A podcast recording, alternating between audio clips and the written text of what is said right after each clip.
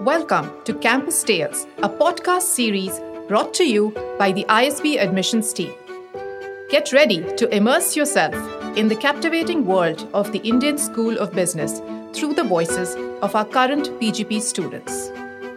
Campus Tales is the podcast series to gain insights into life at ISB, where dreams turn into realities and futures are shaped. Discover a treasure trove of inspiring stories, unique experiences, and valuable advice from our diverse student body. Hello everyone, this is Amit Tyagi, Associate Director for Admissions at Indian School of Business, and I am your host for the Campus Tales episode today. My dad had brought me for the interview. Uh, unfortunately, I lost my father last year, but I was ultimately rejected. I won't blame ISB completely for this you know, nine years of corporate life, you know, working 12 hours a day. But even after that, you know, life at ISB does seem to be busier. That's Ashmeet Bhatia for you. He's a qualified CA, sports enthusiast, plays football, is also part of the graduate student body as Director of Finance and Governance Council. Ashmeet, welcome to the podcast. Thank you. It's a pleasure to be here. Ashmeet, let's start with uh, talking about your background and pre ISB work experience. Right. As you mentioned, I am a chartered accountant. I have about nine years of work experience. Uh, and prior to ISB, I was a manager working with Deloitte USI. I've also worked with EY and I've done my CA articleship with them. Apart from CA, I've also done my undergraduate from Delhi University. And uh, I actually did my schooling in Muscat, Oman before moving to India for my CA. Right, that's interesting. So, nine years of work experience. So, how was the experience like being coming to ISB and easing to the uh, rigors of academics at ISB after nine long years? Yeah, that's an interesting question. So, you know, nine years of corporate life, you know, working 12 hours a day. But even after that, you know, life at ISB does seem to be busier because uh, there's so much to learn, so much to experience every day. And there is always that fear of missing out because there's so much going on over here. Another interesting fact I noticed is that, you know, you are CA and a lot of CAs don't prefer to do MBAs mm-hmm. uh, after completing their CA qualification. So, what made you choose to do an MBA after your CA qualification? Right. Um, yes, there is this belief, I think, with some CAs that, you know, they've already done the toughest financial course out there and that doing an MBA might actually undervalue their CA degree. However, I feel that is not true. Um, you know, once I've came to ISB, there is so much here to learn. There are so many other skills which any CA can gain from, you know, be it, you know, majoring in, say, marketing or corporate strategy, operations management. There's so much out there which people are not even aware of. So I think that is just a misconception, uh, you know, which I think I can clear today. There is so much to learn every day at ISB. And as a CA, do you feel you have some advantage over other folks who are in the cohort in terms of the learning or already knowing finance, financial concepts at ISB? You know, answer to that would be yes and no. Yes, because yes, there are some subjects where we have, you know, a financial background and which we may have covered in our CA course but there is also a lot of unlearning that we need to do because uh, you know there are concepts which are new or things which have changed since you know when we last studied it. But at the same time there are also subjects where you know cas do struggle because we have statistics and economics which we haven't really covered in our ca course where maybe the engineers would benefit more. So i think it balances itself out at the end. So uh, of course uh, you talked about engineers and you are a ca and we see a lot of diversity at isb campus. We have people in the cohort who are from different backgrounds so, what is your cohort like? I believe there's something called study groups, which you are all a part of. So, what does your study group look like? Who are the people there? What are their backgrounds? And what did you teach them? What did they teach you? So, I think, as you rightly mentioned, diversity is key in ISB, and that is clearly visible right from the first week. I think initially they divided all of us into sections, and then each section had us divided into you know groups of four or five, which we call our study groups. One thing I noted in my study group was that everyone came from a very diverse background. I had someone who worked at Microsoft, as a computer engineer. We had someone, um, you know, who was an actuary, someone with another finance background, but was not a chartered accountant, but still had a lot of knowledge equal to a CA. So what I'm trying to say is that everyone had so much to offer, and uh, the way ISBs designs this whole course is that everyone can contribute in some way or the other. And uh, to be honest, the first two months itself, uh, you know, there were projects where I could see I was struggling, but someone else picked it up and explained it to all of us. And then similarly, there were other projects where you know they were struggling, and I was able to give a good background there. So every day, as I said, you learn something, and everyone on campus has so much to offer. And speaking of diversity, you know, people in my section, there's some, there's someone from the army. We have an ISRO scientist on campus as well. So there is a lot. We have a dentist. There's a lot to learn from everyone. Right. I understand there's a lot to learn in terms of the classrooms, in terms of case studies. But what about outside the classrooms? What do you learn from people in terms of diversity outside the classroom? How do they contribute to diversity in terms of your campus experience, in terms of your activities? Any thoughts on that? Yes, that's a good question. And, uh, you know, I would like to answer that is that, you know, apart from academic activities at ISB, there is so many other non-academic activities which go on via our social clubs, firstly. And secondly, even apart from the social clubs, we have like, for example, the dance club, music club, which regularly do events and invite all of us to. Uh, they also have workshops where they teach every student if they're willing to learn. So that is obviously very conducive to anyone who's looking for learning new skills beyond academics. But apart from that, we also have something called an expression circle. And that takes place, I think, every every month. We're trying to do it twice a month. But what happens there is everyone from a diverse background comes and sits over there, and it's completely open to everyone to share their feelings. That is a very you know big opportunity to people to actually uh, share what they've been through, and it doesn't have to be professional or academic. They can also share their personal stories, and I think that is some another place where I've learned so much. That sounds really interesting. We also hear that you are part of the graduate student board at ISB, or what you call the GSB. Yes. So, can you tell me what is your role in GSB, and why did you choose to you know play that role at uh, the GSB? Right. So um, I'm I've been elected as director of the Finance and Governance Council uh, in the Mohali campus. So what happens here is that it was I think in the first month itself where they sent an email that if anyone is interested in applying for uh, director positions, uh, you know you can go ahead and send your manifesto to the cohort.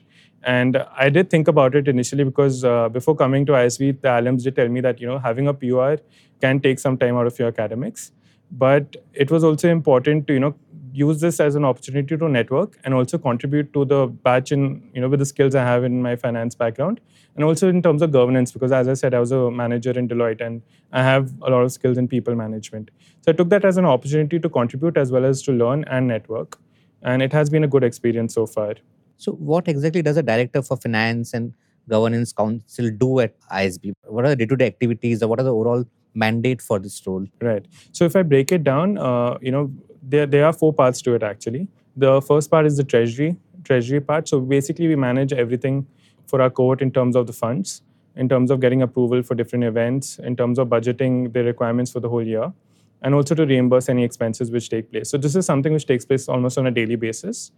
Apart from this, we have governance. Our governance is very important because my role basically is to ensure that there is complete transparency and fairness. So we have a set of rules which we follow. And in terms of every single club, be it professional, social, that is out there today, uh, that has been routed through the FGC. So all the elections were convened by us. This election process has been very open. And uh, just to min- maintain fairness and transparency, I think that is one of our uh, main roles in terms of our governance aspects. We also manage the case competitions for the cohort. And we have a program called Shadow a CEO, which will take place at the end of this year.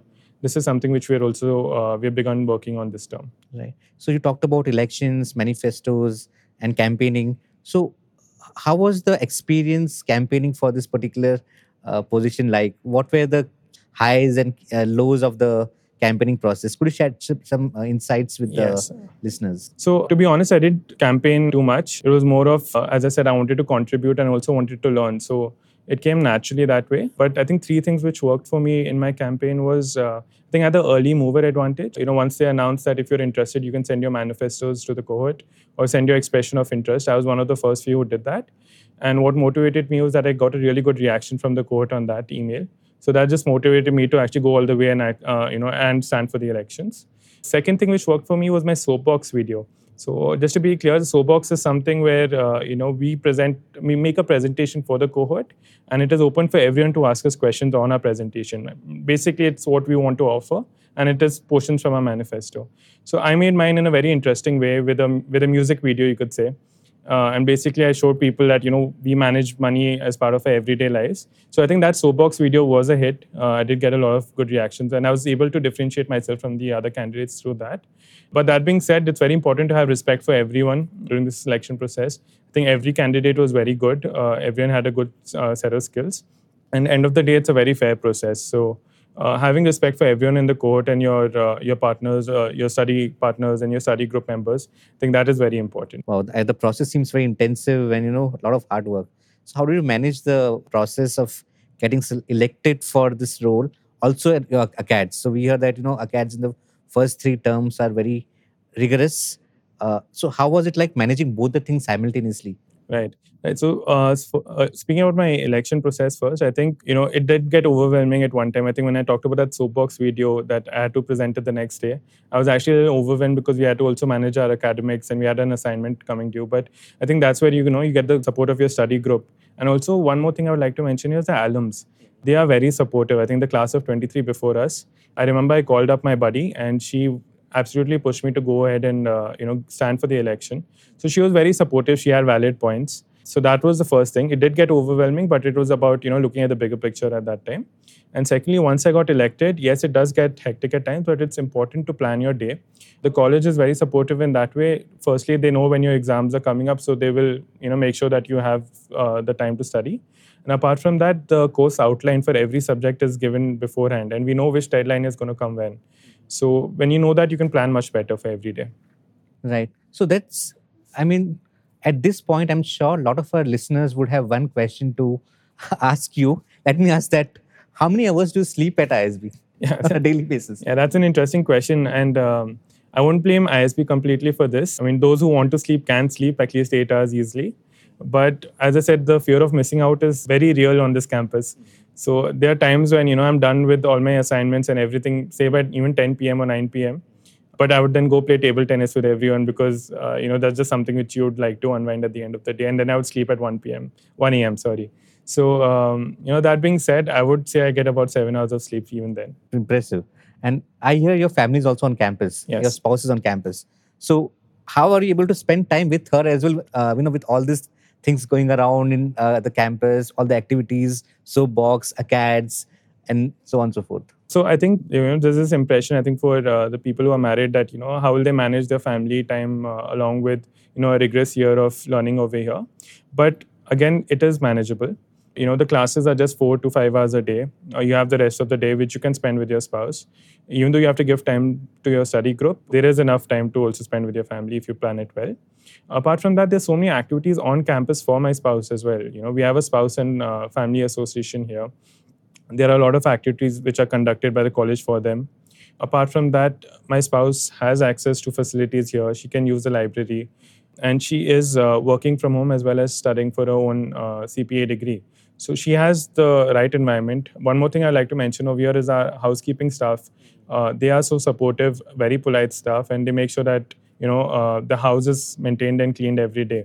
So that also gives her time to you know focus on what she wants to do and um, you know, if someone is keen on learning new skills, be it a student or the spouse or family member, they will learn it at ISB. I'm sure with know such uh, environment in terms of the lawns, in terms of the facilities you get, in terms of library, wonderful library that we have, it must be a heaven for. I mean, your wife will learn, Yes. prepare for your. Uh, Yes, and I also quickly mention I think uh, they have coaches, the swimming coaches and the tennis coaches, yoga coaches as well, which are open for you know the spouse and family members. So as I said, if someone wants to learn something new or uh, you know maintain make a routine, a daily routine, it is easy to do that here. Let's now talk about your uh, preparation for when you're planning to apply to ISB in the uh, years last year. I hear that you are a reapplicant, and a lot of uh, people who apply to ISB every year are reapplicants. In fact, there's one stat which says that 30% of people uh, who apply every year to ISB are reapplicants, and ma- many of them get through in the subsequent years. So, what is your take, being a reapplicant? How did you go about this journey, and how did you, you know, overcome the rejection in the initial years, and then uh, apply to ISB and got through last year? Yes, I did apply in 2018, which was uh, you know about four four to five years back, and I did manage to get waitlisted, but I was ultimately rejected. And you know, while you might feel uh, dejected at that time that you didn't get through uh, to your dream university, I think it's important to realize that you know it is also an opportunity to gain new skills and come back with an even stronger application in the in the next year. So that's exactly what I did, and uh, I was a fresher chartered accountant at that time when I last applied, with around two years of experience. But uh, in the in the time I spent in between, also COVID was the reason why I didn't apply, and I also had family reasons. But when I did apply, I had applied again as a manager, and by then I had gained a lot of more skills. And today I'm grateful that you know I, I got in now uh, than than before because now I'm able to contribute a lot more to my classrooms as well. So I would say to every every person who has been rejected before, don't give up. uh, you know, it's just a stop sign in your process and, you know, come back even stronger. And uh, there is no reason why you, you might not get selected in the future. So you applied multiple times to ISB. Uh, why ISB? I mean, I'm sure you would have uh, options uh, otherwise as well. So what is it that you want that you wanted to do an MBA from ISB? So I have two reasons here. One, uh, one is a personal reason, and one is uh, you know another uh, more professional reason. So I think I'll start with the professional reason first. I think ISB, if you look at it today, it is the number one ranked university over here. But more than that, it is what all you can learn over here. There's so many different skills, so many different courses, and if anyone wants to learn purely, ISB is the place to be if I talk about the India factor, yes, India is a global, uh, you know, is a developing economy and could be a global economic superpower in the years to be. And this is the place to be. I mean, being in India, ISB has a big advantage over any other university in the world. And if someone is looking for a career in India or even abroad for that matter, the skills you'll gain at ISB will take you a long way. Secondly, I think if I can quickly mention the ROI factor, uh, you know, what you're getting at ISB is, uh, you know, a lot more ROI than any other international university. But at the same time, if someone is looking for the international experience, uh, you know the campus exchange program here is brilliant, and uh, we just had it about last week where people could bid for their you know their dream schools apart from ISB, and people are very happy with that opportunity. And thirdly, if I look at it, you know, I had a personal factor. I mean, the last time I applied, uh, I was waitlisted, and my dad had brought me for the interview. Uh, unfortunately, I lost my father last year, but um, to cancer. Yeah, to cancer. But during his treatment, he did. Uh, I remember he, was going through undergoing chemotherapy, and he did tell me once more that you know uh, you haven't applied the last few years because of COVID uh, and what's going on. But you know, give give it another shot. You have a good GMAT score. You have a good profile. Give it another shot and try it ISB again. So that was my personal reason, if, if I bring it into the picture, why I applied for ISB this year. Very inspiring. I'm sure a lot of candidates would you know uh, learn from this and all drawn on their own experiences and you know not procrastinate further i'm sure. So let's talk about you know uh, you have nine years of work experience you have you're a ca you have a lot of uh, background in finance. What next from isb i mean what are you looking at after isb right. You know as i mentioned there's so much here to learn and if i talk about it individually i do have a finance background and i have gained skills in this over the last few years but you know i'm looking at something into strategy and operations management brilliant courses which ISB offers here and uh, maybe targeting a company like Lenskart, for example, which has clearly mentioned in their website and uh, in their mission statements that they want to expand to new markets. So my personal goal post ISB would be to you know get into a company like Lenskart and sort of uh, head that process where you know I can help them set up uh, you know their business in new markets, and going on uh, you know um, use the skills I've learned here. Uh, and to get into a firefighting manager role, you know, where if things go wrong, I can step in and you know control it. So that is my personal goal, to be honest. Great, great. So let's have some rapid fire questions for you now. Okay. What's your favorite hangout spot on campus? Well, I think there are many spots here, but my easiest would be the recreational center where we have the foosball tables, squash courts, and the table tennis tables. I think I'm there every day, at least twice a day. Great. Shimla or Goa? I think Goa because we are already close to the mountains, so we can easily touch Kasauli. Right. But uh, Goa would be a good change. Right. Are you a front bencher or a back bencher? I would say, uh, based on the seating ISB always gives me in each term, they either put me in the front or in the last row. But uh, if I had a preference, I would sit somewhere in the middle. and in terms of academics, yes, academics are important, but I think that's not the only thing you need to focus on in ISB. There's so much to learn from every single individual. So that's what I would focus on as well.